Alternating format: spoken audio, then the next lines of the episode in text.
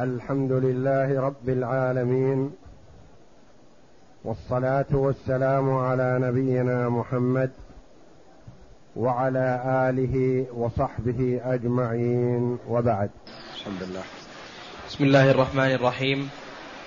الحمد لله رب العالمين والصلاة والسلام على أشرف الأنبياء والمرسلين نبينا محمد وعلى آله وصحبه أجمعين. قال المؤلف رحمه الله تعالى فصل. وللأب أن يأخذ من مال ولده ما شاء مع غناه وحاجته بشرطين أحده نعم, نعم. هذا الفصل أورده المؤلف رحمه الله تعالى في بيان حكم أخذ الوالد من مال ولده هل هو بدون قيد ولا شرط أم بشروط؟ وهل له أن يأخذ الوالد وإن كان الوالد غنيا؟ هذا يتطرق له المؤلف رحمه الله في هذا الفصل. يقول وللأب أن يأخذ من مال ولده ما شاء. يعني قل أو كثر. ما أراد من دراهم أو متاع أو عقار أو ايا كان مع غناه وفقره من هو؟ أيهم؟ مع غنى الوالد ومع فقر الوالد. سيان ما يقال لا يأخذ الوالد إلا إذا كان محتاج. لا. مع غناه وفقده. يعني وإن كان الوالد غنيا له أن يأخذ من مال ولده ما أراد. وكذا إذا كان الوالد فقيرا. وأراد أن يأخذ من مال ولده شيئا فله ذلك. قال بشرطين بشرطين. الشرط الأول أن لا يتضرر الولد بهذا. فإن كان الولد محتاج إلى هذا الشيء فليس للوالد أن يأخذه. أو يكون هذا الأخذ مما يسبب قطيعه الرحم.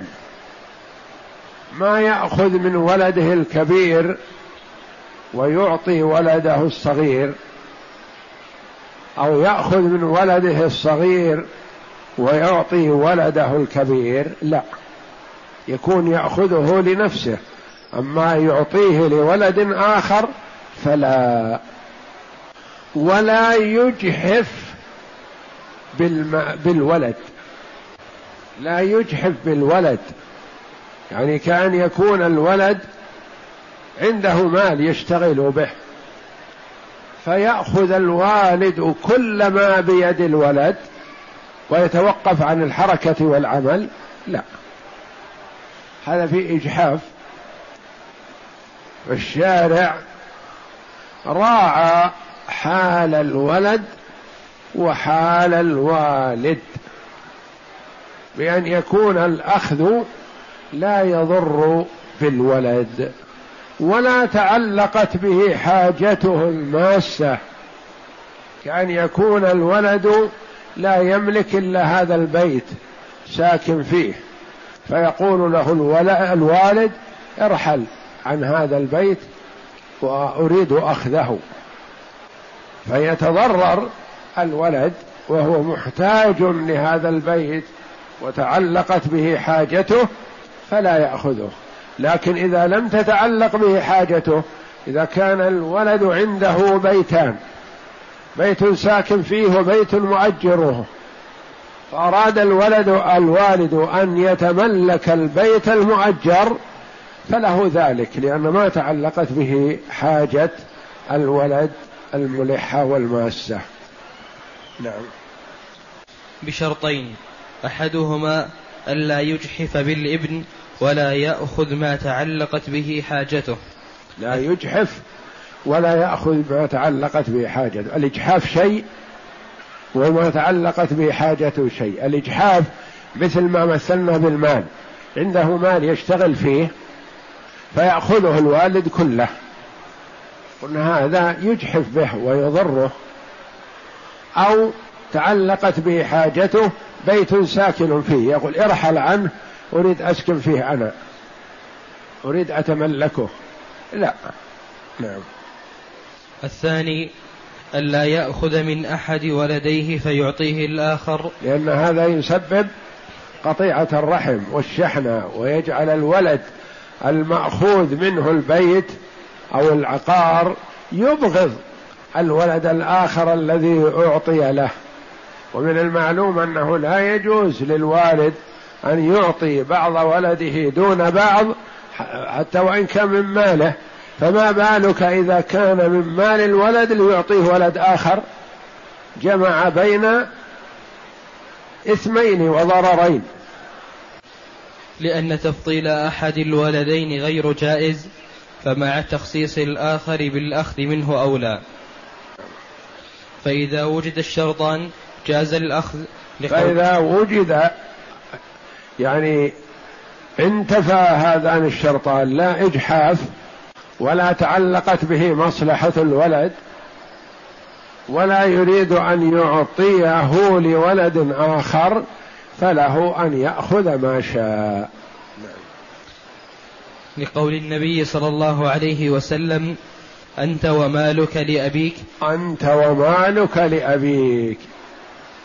جاء الولد يشتكي والده في دين عليه. فقال النبي صلى الله عليه وسلم للولد أنت ومالك لأبيك. أنت موهوب لأبيك. الولد موهوب للوالد بنص القرآن. وهبنا له إسحاق ويعقوب. رب هب لي من لدنك ذرية طيبة. فالموهوب ملك للموهوب له. أنت نفسك وما بين يديك من مال كله لأبيك. رواه سعيد وابن ماجه وعن عائشة رضي الله عنها قالت قال رسول الله صلى الله عليه وسلم إن أطيب ما أكلتم من كسبكم وإن أولادكم من كسبكم. رواه سعيد والترمذي وقال حديث حسن. وللحديث الآخر إن أطيب ما أكلتم من كسبكم. هذا إرشاد من النبي صلى الله عليه وسلم للأمة أن يحرص الإنسان على أن يأكل من كسبه. ثم قال صلى الله عليه وسلم وإن أولادكم من كسبكم. يعني أنت السبب في وجود هذا الولد. وهو كسب لك أعطاك الله إياه. فالولد معطى من الله جل وعلا للأب. إن أطيب ما أكلتم من كسبكم. ومن المعلوم أن الأكل فيه طيب وفيه خبيث وفيه حلال وفيه حرام وفيه شيء فيه شبهة. والمرء قد يقذف في جوفه اللقمة من الحرام. لا تقبل له صلاة كذا وكذا. وقال عليه الصلاة والسلام كل لحم نبت من سحت فالنار أولى به. فيجب على المسلم أن يتخير لمطعمه الكسب الطيب الحلال. ويقول عليه الصلاة والسلام لسعد لما قال له يا رسول الله ادعو الله أن يجعلني مستجاب الدعوة قال يا سعد أطب مطعمك تكن مستجاب الدعوة. من أسباب إجابة الدعاء أن يكون المطعم طيب وليس المراد طيب يعني غالي ونفيس لا وإنما الطيب هو الحلال. والحرام خبيث وإن كان من ألذ المأكولات. إنما الطيب في الحلال. أطب مطعمك تكن مستجاب الدعوة. وذكر صلى الله عليه وسلم من أسباب عدم الإجابة كون المطعم حرام والمشرب حرام والملبس حرام وغذي بالحرام.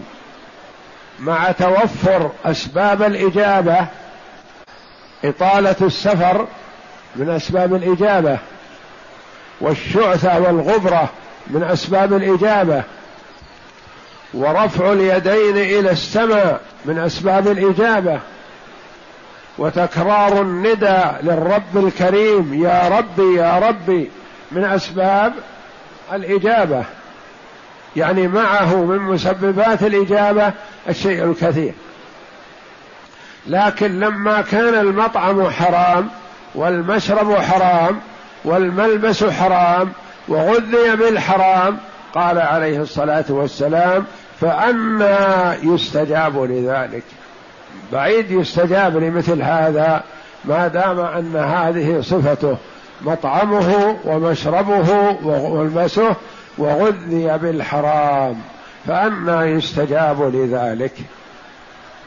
إن أطيب ما أكلتم من كسبكم وإن أولادكم من كسبكم. فهذا والذي قبله دليلان على جواز أخذ الوالد من مال ولده ما شاء بالشرطين السابقين. نعم. ولأنه يتصرف بمال ولده الصغير بغير تولية. هذا تعليل. بعدما تقدم الدليلان قال لأنه يتصرف في مال ولده الصغير بدون تولية. يعني كل إنسان ما يتصرف بمال غيره إلا بولاية وكالة من الغير أو تولية من الحاكم الشرعي. إلا الوالد فإنه يتصرف بمال ولده الصغير يبيع ويشتري ويعمل ما شاء بمال ولده بدون أن يوليه الحاكم وبدون شيء من هذا فله التصرف الكامل. ما دام الولد صغير لا يحسن التصرف فينوب عنه والده. أشبه مال نفسه. يعني يشتغل بمال ولده الصغير مثل ما يشتغل ويعمل بماله هو نفسه. وليس يعني أن الوالد له التصرف. فما دام أنه له التصرف من مال الولد الصغير فكذلك له التملك ما شاء من مال ولده الكبير. وهذا الإطلاق في مذهب الإمام أحمد رحمه الله. وعند الأئمة الثلاثة قالوا ما يأخذ إلا عند حاجته وفقره. ما يأخذ الوالد من مال ولده إلا إذا كان محتاجا إلى شيء ما. وأما يأخذ مع الغنى لا. ونقول إن حديث رسول الله صلى الله عليه وسلم قوله إن اطيب ما أكلتم من كسبكم وإن أولادكم من كسبكم وقول صلى الله عليه وسلم أنت ومالك لأبيك ما تقيد بغنى ولا فقر. قال أنت ومالك لأبيك ولم يستفصل النبي صلى الله عليه وسلم من الوالد. هل أنت محتاج أو فقير أو أخذت شيء محتاج له أو لا؟ وإنما قال أنت ومالك لأبيك.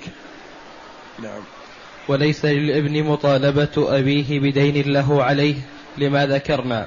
كذلك ليس للابن أن يطالب الأب بدين. إن سدد الدين فبها ونعمت وإن لم يسدد فلا يرفعه إلى الحاكم ولا يشتكيه ليسلم الدين الذي عليه. وله أن يقول له لن أعطيك شيء.